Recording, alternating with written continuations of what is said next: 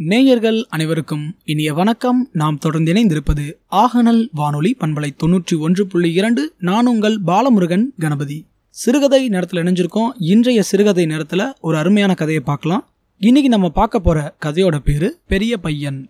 இக்கதையை எழுதி நமது நிகழ்ச்சி ஒளிபரப்புக்கு வழங்கியிருப்பவர் முனைவர் திரு ஆயி கவுண்டன் ஐயா அவர்கள். வாங்க நேர்களே கதைக்குள்ள போகலாம்.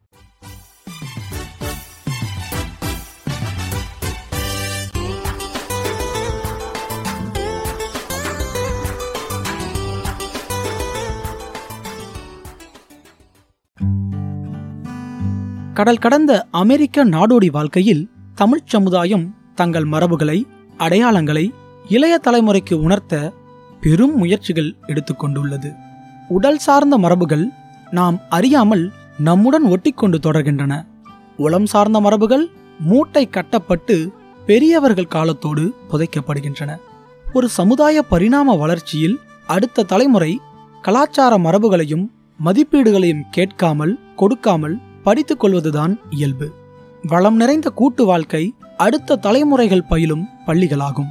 பெரியவர்களும் மற்றவர்களும் சொல்லும் வாய்வழி கதைகள் குறிப்பாக உண்மை கதைகள் அதாவது உண்மை சம்பவங்களை அடிப்படையாக கொண்ட கதைகள் குழந்தைகளின் உள்ளங்களில் எழுச்சிமிகு கலாச்சார தொடர்புகளை பதிக்கின்றன. உண்மை சம்பவங்களை அடிப்படையாக வைத்து எழுதப்பட்ட பின்வரும் கதையில் அடுத்த தலைமுறை மதிப்பீடுகளை எப்படி உள்வாங்கிக் கொள்கிறது என்றும் சுமார் அறுபது ஆண்டுகளுக்கு முன்னிருந்த விவசாய சூழலையும் பார்க்கிறோம். கதையில் வரும் பெரிய பையன் என்ற பாத்திரம் எனது மூத்த தாய்மாமா அவர்களைப் பற்றியது. தன் மனதுக்கு சரி என்று பட்டதை சொல்வதிலும் செய்வதிலும் துணிச்சல் மிக்கவர். இதுபோல் துணிவு விவசாய சூழலில் வளர்பவர்களுக்கு உண்டு என்று அண்ணா பல்கலைக்கழக முன்னாள் துணைவேந்தர் வாசே குழந்தைசாமி அவர்கள் பேசியும் எழுதியும் இருக்கிறார்கள். உண்மை நிகழ்வுகள் என்றாலும் இங்கு கதையாக வடிக்கும்போது கற்பனையும் கலக்கப்பட்டுள்ளது. என் மனதில் ஆழ பதிந்ததொரு உண்மை சம்பவத்தில் உருவான இந்த கதையை உங்கள் முன் படைப்பதில் என் மனம் நிறைவு கொள்கிறது. எழுத தூண்டிய நியூ ஜெர்சி திருவள்ளுவர் தமிழ் பள்ளி ஒருங்கிணைப்பாளர் திரு செந்தில்நாதன் அவர்களுக்கு நன்றி.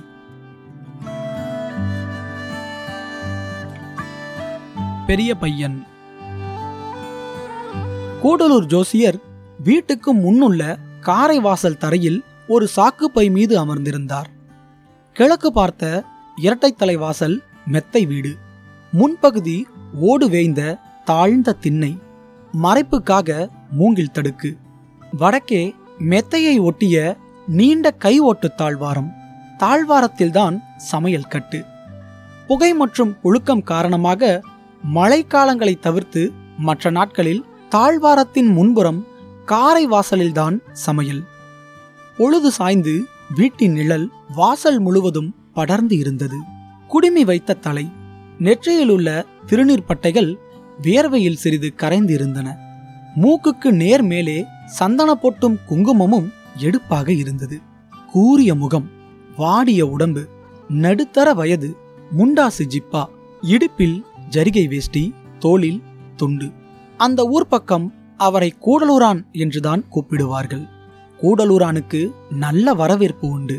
அவர் சொல்லிய பல ஜோதிட கணிப்புகள் சொன்னது சொன்னபடியே நடந்திருக்கிறது.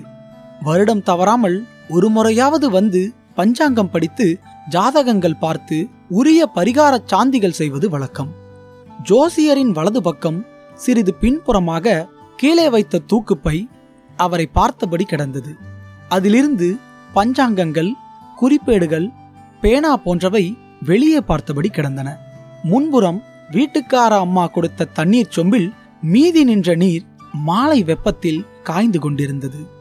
ஜோசியரின் வலது கையில் ஒரு பேனாவை பிடித்துக்கொண்டு வலது தொடையின் மேல் வைத்த குறிப்பேட்டில் எழுதி கொண்டிருந்தார். இடது கையில் ஒரு பனை ஓலைச்சுவடி அந்த ஓலைச்சுவடியின் மையத்தில் உள்ள ஓட்டை வழியாக ஓடிய நூல் கயிறு கீழே கிடந்த மற்ற சுவடிகளை அணைத்துக்கொண்டு ஜோசியரின் கையசைவுக்கு ஊசலாடியது. ஜோசியர் எழுதவும் படிக்கவும் பாடவும் கணக்கு போடவும் மாறி மாறி செய்து கொண்டிருந்தார். ஜோசியரின் முன்னால் ஒரு கட்டிலில் இரண்டாக மடித்த ஜமக்காலத்தை பரப்பி பெரியவர் அமர்ந்திருந்தார். கோவணம் கட்டி அதன் மேல் வேட்டி கட்டியிருந்தார். தோளில் துண்டு. உரம் வாய்ந்த தடித்த உடம்பு. கூரிய கண்கள் நரை கொத்திய தலையில் குடுமி இல்லை. ஆனால் தலை முழுவதும் கட்டையாக வெட்டிய வட்ட கிராப் அடர்த்தியாக வளர்ந்து காதை தொட்டு கொண்டிருந்தது. இளம் சிறுவர்கள் இருவர் கட்டிலின் விளிம்பில் அமர்ந்து கால்களை ஆட்டிக்கொண்டே விளையாடிக் கொண்டிருந்தனர். கட்டிலுக்கு அருகில் படுத்துக்கொண்டு வீட்டு நாய் பெரியவரின் முகத்தையும் ஜோசியர் முகத்தையும் மாறி மாறி பார்த்து ரசித்தது. வாசலில் நடப்பதை கவனித்துக்கொண்டே வீட்டுக்காரம்மா சமையல் வேலைகளை செய்து முடிக்க முயற்சித்தார். மற்ற வீட்டு பெண்டீர் கூடமாட ஒத்தாசை செய்தனர். காரவாசலுக்கு வலதுபுறமுள்ள இடத்தில் கால்நடை தீவனங்கள் போர் போராக குவித்து வைக்கப்பட்டிருந்தன. அருகிலுள்ள பரந்த இடத்தில் உள்ள மரங்களின் நிழல்களில் எருதுகளும் மாடுகளும் எருமைகளும் கட்டப்பட்டிருந்தன. பண்ணையத்து ஆட்களில் ஒருவனான தும்பியன் கட்டுத்தரைகளை கூட்டி சுத்தம் செய்து கால்நடைகளுக்கு தண்ணீர் காட்டி தீவனம் இட்டான். வீட்டைச் சுற்றியுள்ள கள்ளுக்கட்டை தாண்டியுள்ள தோட்டங்களில் கரும்பும் பருத்தியும் தானிய பயிர்களும் வளர்ந்து பச்சை பசேல் என்று காட்சியளித்தது. மாலை காற்று சுற்றியுள்ள தோட்டங்களில் தவழ்ந்து குளிர்ந்து இதமாக வீசியது. இருந்தாலும் பெரியவர் முகத்தில் ஒரு பரபரப்பு தெரிந்தது. என்ன ஜோசியரே இன்னும் எவ்வளவு நேரம்? என்று பொறுமை இழந்து கேட்டார். இதோ சாமி ஆயிடுச்சு. எல்லாவற்றையும் ஒரு தடவைக்கு இரண்டு தடவை பார்த்துக்கிறேன். என்றார் ஜோசியர். பெரிய பையன் ஜாதகத்தை தானே பார்க்குற? சரியா பாரு. ஆமா சாமி மூத்தவருடையதுதான் என்று தலை நிமிராமலேயே இழுத்தார் ஜோசியர். இந்த நேரத்தில் பெரிய பையன் மாட்டு வண்டியை ஓட்டிக் கொண்டு வந்து காரைவாசலுக்கு முன்னால் உள்ள திடலில் வலதுபுறமாக நிறுத்திவிட்டு எருதுகளை அவிழ்த்து கட்டி தீவனம் போட்டார். பிறகு பெரியவர் கட்டிலுக்கு வலதுபுறமாக சற்று தள்ளி நடந்து பின்னால் உள்ள வீட்டு திண்ணையில் ஒரு தூணருகில் அமர்ந்தார். அம்மா கொண்டு வந்து கொடுத்த தண்ணீரை அப்படியே சொம்பை தூக்கி மடமடவென்று குடித்தார். பிறகு வாசலில் என்ன நடக்கிறது என்று கவனிக்கத் தொடங்கினார். பெரிய பையன்தான் குடும்பத்தின் மூத்த பிள்ளை. நல்ல உயரம் திடமான உடம்பு கிராப் வெட்டிய அடர்ந்த முடி வசீகரமான முகம் இடுப்பில் கோவணமும் தோளில் துண்டும் அணிந்திருந்தார். பெரிய பையன் வயது பனிரெண்டு வரைக்கும் பாட்டி வீட்டிலே வளர்ந்தார். செல்வாக்கான குடும்பம் அது. தாய்மாமா சின்ன கவுண்டர் ஒரே பையன். கூட பிறந்தவர்கள் ஆறு பெண்கள். மாமா அம்மாவுக்கு நேர் மூத்தவர். தங்கச்சி மேல் கொள்ளை பாசம். கூட்டு பண்ணையத்தில் தங்கச்சி கஷ்டப்பட வேண்டாம் என்று ஆள் உதவியும் தானியமும் தவறாமல் அனுப்பிவிடுவார். தங்கச்சிக்கு அடுத்த குழந்தை குழந்த பையன் பிறந்தபின் தங்கச்சிக்கு உதவியாக பெரிய பையனை தங்கள் வீட்டிலேயே வைத்துக் கொண்டார். மாமா நல்ல உயரம் குடுமி வைத்த தலை காதில் கடுக்கன் உரம் வாய்ந்த உடம்பு மாரியம்மன் கோவில் தர்மகர்த்தா. பல ஊர்கள் சென்று கடைகளை குத்தகைக்கு எடுப்பார் அவர் சொன்ன சொல் எப்போதும் பிறளாது பாவ புண்ணியத்தில் தெளிவு. எதையும் யாரையும் எதிர்கொள்ளும் துணிச்சல். ஊர் வட்டாரத்தில் நல்ல செல்வாக்கு. நாட்டாமை செய்வார் நேர்மை தவறமாட்டார். அவர் சொன்னால் ஊர் கேட்கும். எதிரிகளும் அவர் பேச்சுக்கு குறுக்கே நிற்க மாட்டார். சிறு வயதிலிருந்தே மாமாவின் தாக்கம் பெரிய பையன் மேல் உண்டு. மாமா சொல்வதும் செய்வதும் பெரிய பையன் மனதில் படிப்பினையாக பதியும். கேட்காமல் கொடுக்காமல் தாய் மாமனை பார்த்து தானே கற்ற வாழ்க்கை பாடங்கள் அவை. வெளியூர் கடைகளை குத்தகைக்கு எடுத்ததில் மாமா வஞ்சகமாக கொல்லப்பட்ட போது மகனை சொந்த ஊருக்கே கூட்டி வந்து தனக்கு உதவியாக பண்ணையத்து வேலைகள் கற்றுக் கொடுத்தார் பெரியவர். பெரிய பையனுக்கு வயதில் கல்யாணமானது. கல்யாணமாகி ஆறு வருடங்களாக குழந்தை இல்லை. இப்பதான் வீட்டுக்காரி மாசமாகி பிரசவத்திற்கு மாமியார் வீட்டிற்கு போயிருக்கிறார். ஆறு வருடங்கள் கழிந்தாலும் விரைவில் குழந்தையை நம் கையில் பார்க்கப் போகிறோம் என்பதில் பெரிய பையனுக்கு ஒரு பெருமிதம். அதற்குள்ளே இந்த கூடலூரான் எங்கே இங்கே குறுக்கே? என்ற கேள்வி அவர் மனதை துளைத்தது உன்னுடைய ஜாதகத்தை பார்த்துட்டு கூடலூர் ஜோசியன் சாடை மாடையாக சொல்லிட்டு போயிருக்காண்டா இன்னைக்கு வர சொல்லியிருக்கேன். நீ எதுக்கும் வீட்டுக்கு பக்கமே இரு என்று காலையில் அப்பா சொன்னதால் தான் தோட்டத்து வேலைகளை தள்ளி வைத்துவிட்டு இப்போது இங்கு வந்து சேர்ந்திருக்கிறார். ஜோசியர் குனிந்த தலை நிமிராமல் குறிப்புகள் எடுத்துக் கொண்டிருந்தார். பெரியவர் பொறுமை இழந்து கேட்டார். என்னதான் எழுதியிருக்குது? சொல்லு கூடலோரான் ஜோசியர் தலை நிமிர்ந்து ஒரு கண்டம் இருக்குது சாமி. அதுக்கு தான் பரிகாரம் தேடிக்கொண்டிருக்கேன் என்றார். யாருக்கு? பெரியவரின் குரலில் பயம் கலந்த பதட்டம் வெளிப்பட்டது. மூத்தவருக்கு தான் என்று ஜோசியர் இழுத்தார். வீட்டுக்கார அம்மா அருகில் வந்து நின்றார். கண்டம்னா? வீட்டுக்கார அம்மா கேட்டார். கண்டம்னா? உசுருக்கு ஆபத்து சாமி விளக்கினார் ஜோசியர். எதை வச்சு சொல்ற? என்று கேட்டார் பெரியவர். மூத்த மருமக மாசமாகி அப்பம் மூட்டில் இருக்குதுல்ல வயிற்றுல இருக்கிறது பிள்ளையா இருந்தா புள்ள பிறந்த அப்பான்னு கூப்பிட்ட உடனேயே அப்பாவுக்கு கண்டம் என்று ஒரே மூச்சில் இழுத்தார் ஜோசியர். பிள்ளையா இல்லையான்னு கடவுளுக்கு தான் வெளிச்சம். பையனா இருந்தா பிரச்சனை இல்லையா? பெரியவர் வழிதேட முயற்சித்தார். அப்படியும் இல்லையே சாமி. மூத்தவருக்கு பிறக்கும் குழந்தை பையனா இருந்தா குழந்தை பிறந்த உடனேயே அப்பாவுக்கு கண்டம். கூடலூரான் இன்னும் குடிந்து கொண்டே பேசினார். பெரியவரின் முகத்தில் வியர்வை துளிர்த்தது. துண்டை எடுத்து துவட்டிக் கொண்டார். பெரிய பையன் திண்ணை மேல் அமர்ந்து எல்லாவற்றையும் கேட்டுக்கொண்டிருந்தார் குடும்பத்திலே துள்ளி விளையாட ஒரு குழந்தை வரப்போகுது என்ற ஆவலோடு எதிர்பார்த்து கொண்டிருக்கும் நேரத்தில் இப்படி இடிய போடுறானே இந்த கூடலூரான் இவன் சொல்றது உண்மையா? பொய்யா? யார் கண்டா? ஆனா இவன் குறிப்பு சரியா இருக்கும்னு சொல்றாங்களே. கடைசி தம்பி பிறக்கும்போது கூட இந்த ஜோசியம் சொன்னது சரியாகத்தானே வந்தது என்று பலவித எண்ணங்கள் மனதில் அலைப்பாய்ந்தன. என்னதான் இதுக்கு பரிகாரம்? எதுனாலும் ஏதாவது பரிகாரம் இருக்கும் இல்லையா? என்று கேட்டார் பெரியவர். ஆமா நல்லா பார்த்து சொல்லு என்றார் வீட்டுக்கார அம்மா கவலையுடன். அங்கும் இங்கும் போய்க் கொண்டிருந்த வீட்டு பெண்கள் தூணை பிடித்துக்கொண்டு நின்று பெரியவருக்கும் ஜோசியருக்கும் நடக்கும் உரையாடலில் கூர்மையானார்கள்.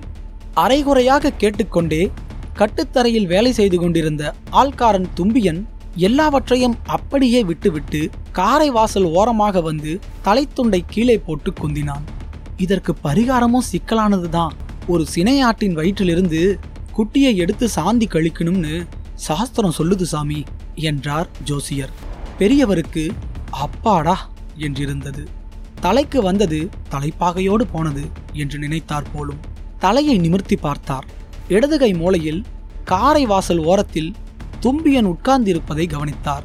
டே தும்பியா டே தும்பியா தோட்டத்து பட்டியில கொஞ்சம் வெளுத்த சென ஆடு ஒன்று இருக்குதுல்ல ஓடி போய் அதை பிடிச்சிக்கிட்டு வா என்று வலது கையை தூக்கி நீட்டி ஏவினார். தும்பியனும் எழுந்து தலையில் தொண்டை கட்டிக்கொண்டே ஓட்டமும் நடையுமாக விரைந்தான். பெரிய பையன் சலனமற்று அமர்ந்திருந்தார். நடப்பதையெல்லாம் கவனித்துக் கொண்டு தன்னுள் ஓடும் எண்ண பின்னல்களுக்கு விடை தேடினார். அன்று இரவு தீப்பந்த விளக்கிலே பிறக்கும் முன் இறக்கும் ஆட்டுக்குட்டியை வைத்து சாந்தி செய்யும் காட்சி மனதில் வந்து விரட்டியது. கலக்கமும் கோபமும் அவரை உருக்கியது. உசுர கொடுத்துதான் உசுர வாங்கணுமா? யார் கண்டா எது நடக்கணும்னு? இந்த கூடலூரான் தான் உசுர கையில பிடிச்சு வச்சிருக்கானா? குழந்தை பையன் பிறக்கும்போது கூட ஒரு ஜோசியன் அப்பனுக்கு ஆகாதுன்னு சொன்னான். அப்படி ஆனா என் தங்கச்சி குடும்பத்தை நான் காப்பாத்திக்கிறேன்னு சின்ன மாமன் துணிஞ்சு நிக்கலையா? அப்புறம் ஒன்றும் ஆகலையே. ஆனா எனக்கு பன்னெண்டு வயசு ஆகும் வரைக்கும் மாமா இருக்க மாட்டாருன்னு ஜாதகத்தில் சொல்லலையா? அப்படித்தானே ஆகிப்போச்சு உயிருள்ள பிராணிகளை வைத்து முனிவர்கள் யாகங்கள் செய்ததாக புத்தகத்தில் படித்திருக்கிறேனே. அது உண்மை இல்லாமல் இருக்குமா? ஆட்டுக்குட்டி உசுருக்கும் என் உசுருக்கும் ஜோசியத்தில் எப்படி முடிச்சு போட்டாங்க? நாம் ஏதாவது சொல்லலாம்னா நம்ம பேச்சை அப்பன் வச்சுக்குமா? இப்படி பலவாறான எண்ணங்களோடு போராடி கொண்டிருக்கும் போது தும்பியன் ஆட்டை பிடித்து இழுத்து கொண்டு வருவது தூரத்தில் தெரிந்தது. பெரிய பையனுக்கு நாக்கு உலர்ந்து போயிற்று. சொம்பை எடுத்து தூக்கி ஒருவாய் தண்ணீர் குடித்து விட்டு வைத்தார். ஓர் இனம் புரியாத சோர்வு உடல் முழுவதும் பரவியது. கண்களை மூடி தூணில் சாய்ந்தார். சாந்தி செய்ய மற்ற சாமான்கள்லாம் வேணுமே அதை நீயே ஓடி வாங்கிட்டு வந்துடு என்று ஜோசியரை பார்த்து சொன்னார் பெரியவர். இன்னைக்கு ராத்திரியே வச்சிடலாம் என்றார். ஜோசியரும் அப்படியே ஆகட்டும் சாமி என்று பதிலளித்தார். சரி இருட்டுறதுக்கு முன்னாடி நான் சீக்கிரம் கடைக்கு போயிட்டு வந்துடுறேன் என்று சொல்லி ஜோசியர் எழுந்து நின்றார். எவ்வளவு காசு வேணும்? என்று கேட்டார் பெரியவர். மூன்று ரூபாய் இருக்குமா சாமி? கேள்வியோடு பெரியவர் முகத்தை பார்த்தார் ஜோசியர். பெரியவர் பதில் சொல்லாமல் வீட்டுக்குள் எழுந்து சென்றார். அப்போது தும்பியன் ஒரு கயிற்றில் கட்டி இழுத்து வந்த ஆட்டை வாசலின் முன்னுள்ள வேப்ப மரத்தில் கட்டினான். ஜோசியர் தன்னுடைய பொருட்களை எடுத்து பையில் போட்டார். கீழே கிடந்த சாக்குப்பையை எடுத்து மடித்து தன் கைப்பையுடன் சாக்கையும் ஒரு திண்ணை தூண் அருகே வைத்துவிட்டு வீட்டு வாசலை நோக்கி நின்றார். பெரியவர் வீட்டிலிருந்து வந்து கையில் உள்ள பணத்தை ஜோசியர் கையில் கொடுத்தார். ஜோசியர் வாங்கிக் கொண்டு கடைக்கு போக திரும்பி நடக்க ஆரம்பித்தார். கண்களை விழித்து பெரிய பையன் எழுந்து நின்றார். ஜோசியரை பார்த்து பேசினார். ஜோசியரே கொஞ்சம் நில்லு. ஜோசியர் நின்று பெரிய பையன் பக்கம் திரும்பினார். சேனையாட்டு வயத்தில் இருக்கிற குட்டியை எடுக்கிறது மகா பாவம். அப்படி என் உயிர் போனாதான் போகட்டும் போ. உசுர கொல்லாம சாந்தி கீதி கழிக்கிறதுனா பண்ணு இல்லனா நடக்கிறது நடக்கட்டும். பெரிய பையன் துண்டை உதறி தோளில் போட்டபடி தலையை நிமிர்த்தி கிழக்கு தோட்டத்தை நோக்கி நடந்தார். யார் சொல்லுவதும் அவர் காதுக்கு எட்டவில்லை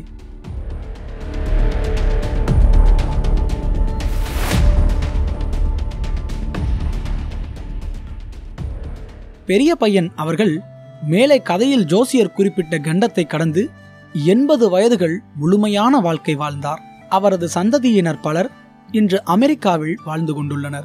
அவருடைய தாய் மாமாவைப் போல் அவரது வாழ்வும் பொது தொண்டுகள் வணிகம் விவசாயம் என்று பன்முக பரிமாணங்கள் கொண்டிருந்தன.